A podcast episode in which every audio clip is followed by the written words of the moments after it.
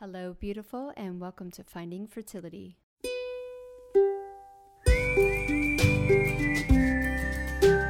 I'm your host, Monica Cox from FindingFertility.co, and I created this podcast to help get you to start thinking outside of the box and realize that your infertility might have nothing to do with your lady bits. Rooted in functional medicine and personal experience, Finding Fertility is all about looking at the whole body and finding the root cause of your infertility. Finding Fertility does not diagnose, prescribe, or treat any issues of infertility. But what we do is take a holistic approach and improve your diet and your lifestyle to get you steps closer to creating your dream family. Just by being here with me, listening to this podcast, you're already going down the right path to making your dreams come true. Let's do this together.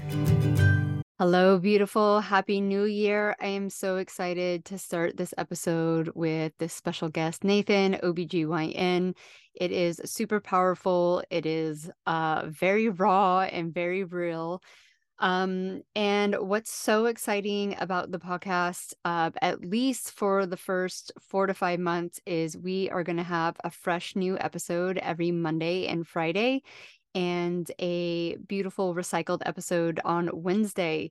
I have spent the, you know, I kind of took a break and just did um, old episodes for three months just to refresh um, and refocus. And then all of a sudden, because I made space, all these amazing episodes kind of just came out of nowhere, either within the community or making connections and having an amazing amount of guests really want to come onto the podcast.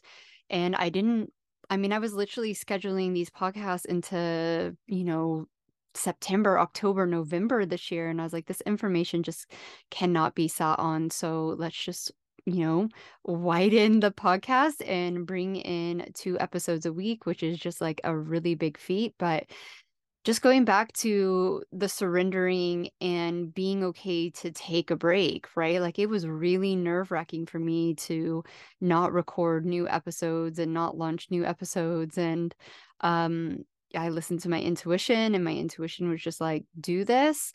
And then all this like magic started to happen. And um, I think that when you're on a fertility journey and you feel so time poor and like you don't want to waste, you know, like a single second and you feel like you miss out if you miss one month or, you know, if you take a break, like really like you know, like not do that IUI cycle or not do that IVF cycle or even like use contraception for like two months. Um, it can feel really daunting and really scary. But I know from my personal experience with my fertility journey and now this experience with the podcast, it's like one of the best things you can do for yourself. So I'm super, super excited um, for you guys for all this information and knowledge and, you know, the truth is pretty raw and in your face, unapologetic um, topics about what we really need to start shifting our focus on and ways that you can do that. And yeah, I just think it's going to be super life changing for everyone who tunes in on a weekly basis. So, without further ado, let's get started. I got Nathan Riley here, and this is going to be a very different podcast than you've ever heard on finding fertility because usually here we are finding fertility, but Nathan is here to guide us in the next steps of when we get pregnant and really building that consciousness and that confidence to have the births of our dreams. So, welcome, Nathan. Well, it's my pleasure, Monica. Thank you. Yeah. So tell us a little bit about you, who you are and what you do. Well, you've highlighted me as an OBGYN who does birth, and that is definitely probably where I'm most outspoken on the, the TikToks and all of that. Um, but I do quite a bit with fertility as well. A lot of people have been passed around in the system to from the REI docs, you know, the the surgeons, the the GYNs, um, you know they've they've gone through the whole thing the imaging the labs. They've gone through this pumping you full of synthetic endocrine disrupting hormones that force your body to get pregnant without perhaps considering what's going on upstream. They've gone through all of that stuff and then they land in my in the hot seat in my practice. They're tearful they're frustrated they're even resentful and mm-hmm. then I'm there to help guide them from there through pregnancy into postpartum and perhaps even all the way to menopause. Although I'm not that old yet, so I haven't had anybody go from start to finish.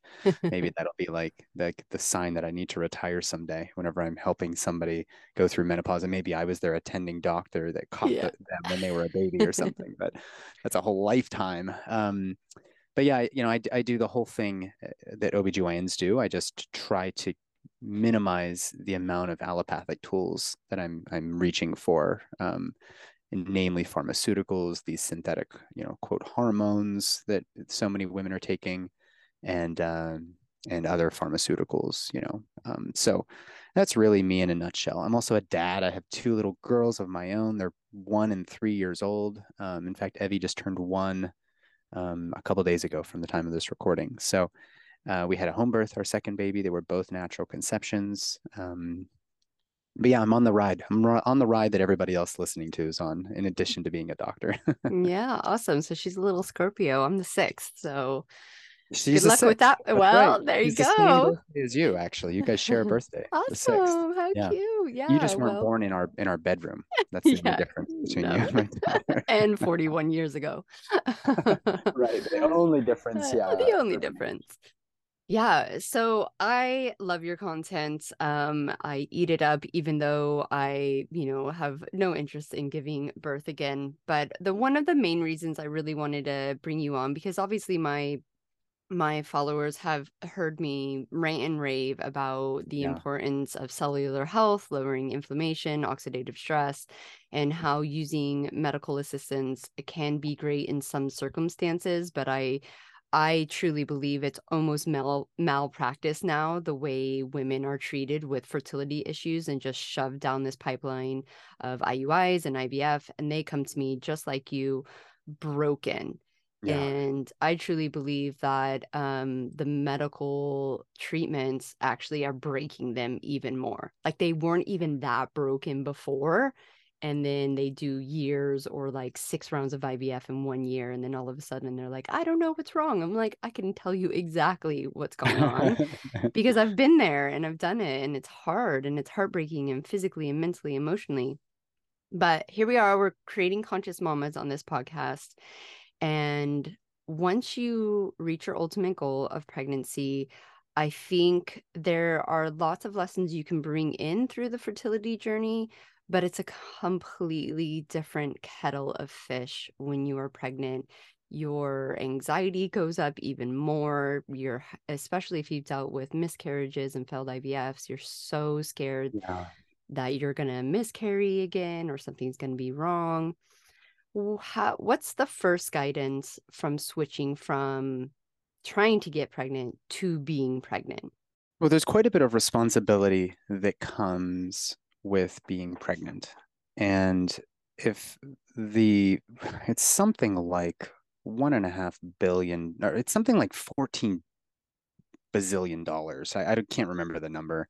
Um, I could look it up if I if I needed to, but it's it's a bunch of money that we're spending in the billions mm, on mm-hmm. fertility assisted um, or, or, uh, assisted reproductive technology, as it's called. That's namely IUI in IVF, but it, it, it also includes the tons of ultrasounds, the tons of blood work, all of this stuff for the purpose of getting pregnant.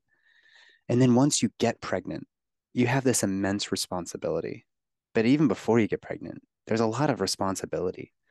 If you can't get pregnant, and by the way, if if if anybody out there is like triggered or confronted by what I'm saying, I want to start by acknowledging the deepest the deepest compassion that I have for this process. When I speak this way, it's not a blaming and shaming. It is mm-hmm. a uh, what I'm trying to do is inspire people to take their their autonomy into their hands. When you take personal responsibility for what's going into your body, how you're spending your time, how much you're sleeping, the toxicants that you're taking in from soil, air, water, etc. When you take responsibility for that, everything changes the word sovereignty comes to mind, where if you can control, if you if you can if you can um, appreciate where in your life you have control, there is incredible power. There's incredible transcendence through this process. If you can just acknowledge that there are some things in your control, there are some things that are not in your control. And if you're suffering as a result of trying to control the uncontrollable, then that's a that's a that's something that we need to talk through. Mm-hmm. So when you get pregnant, you've now got this incredible responsibility. There is no there's nobody out there who's entitled to have a healthy pregnancy. You're not entitled to have a baby that goes to Harvard someday when they're 18. You're not entitled to any of that. This is a gift.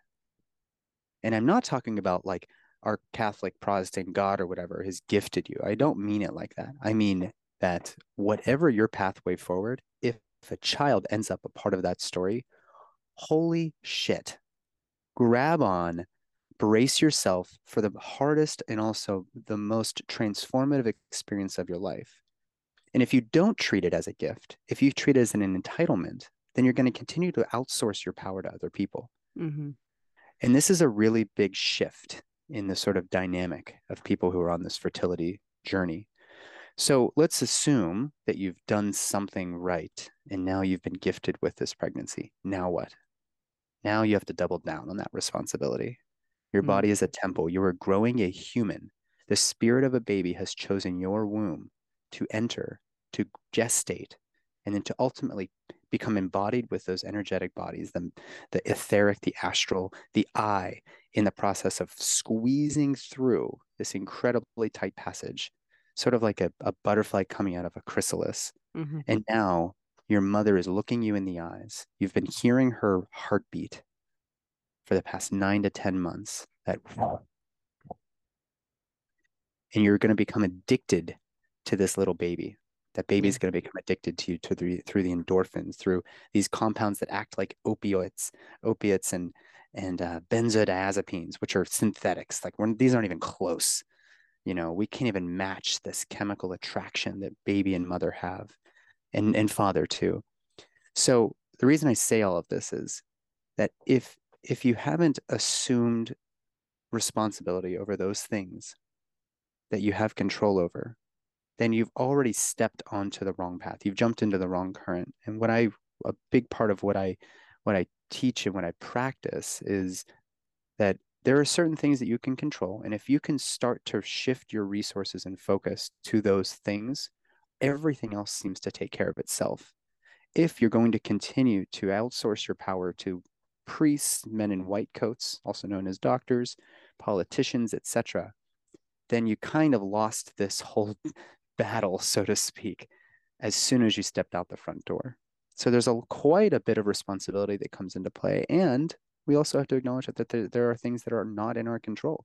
You don't really get a say as to how you have birth. You know, you told me in your experience these C sections, you went in with probably the greatest understanding of physiologic birth. You'd worked so hard for this, Monica, through your IVF journey, through your natural conception journey. You had two nine month periods to figure out how you wanted this to go and they went completely in the opposite direction but that didn't mean you didn't prepare for the possibilities and you and you didn't honor this as the gift that it was yeah so that's the first thing i know i want to impress upon people yeah i couldn't agree more and i think this year this is coming out in 2023 um it's radical responsibility like in a story Absolutely. and um i you know finding your voice of like you know, I'm here to be your honest best friend. I'm here to get you to be pregnant, to become the conscious mama that you were born to be. And I think if we are just kind of trimming around the bush and you know trying to please everyone we're we're almost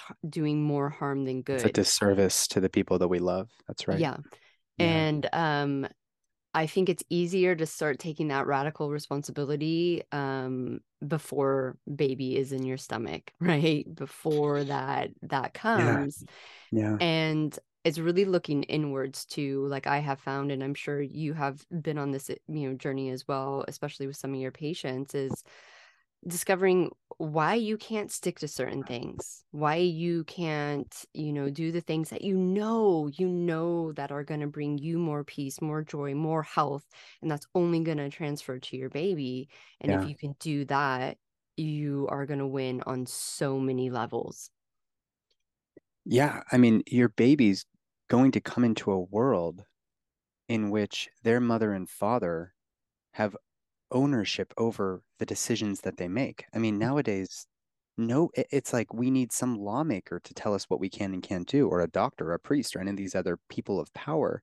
I don't know where we how we got there, but I can imagine that over the past hundred years of conditioning people slowly to comply with a right and wrong, not based on their own internal, you know, moral compass um, or ethical compass, um, but based on some person who has no experience being you, making rules that say how you can live your life. Um, it goes. I mean, it's it, it's it's through and through. Sorry for that noise. I don't know where that noise is coming from. Um, you're all right but out here. I think I can turn it off here.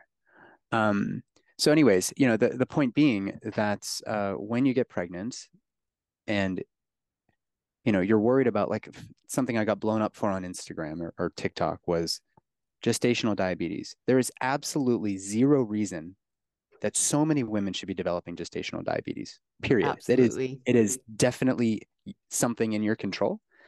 I used the I used the phrase "it is your fault," which was my mistake because Mhm. then I'm throwing the blame and shame language. That's not what I mean. However, it's really no different. It's a difference in language. It's not what I said, it's how I said it. I realize that. But there if there's anything in your control, it's preventing two of the most profoundly complicating issues that arise in the United States at increasingly high levels, which is gestational diabetes and hypertensive disorders. These Mhm. are absolutely in your control. You may have a predisposition to developing them genetically or otherwise, but we know that your genes do not dictate how things are expressed. It's the Mhm. epigenetic, the external factors that turn these things on and off. So if you're telling me I get diabetes, or I'm going to get diabetes because I have in all of my other pregnancies, and you're going to Chick fil A even once during your pregnancy, then you haven't done the thing that's in your control, which is to shore up your diet and shore up your movement patterns, shore up your hydration, your breathing, your sleep, your mindset. Those are all free and at your fingertips right at this moment.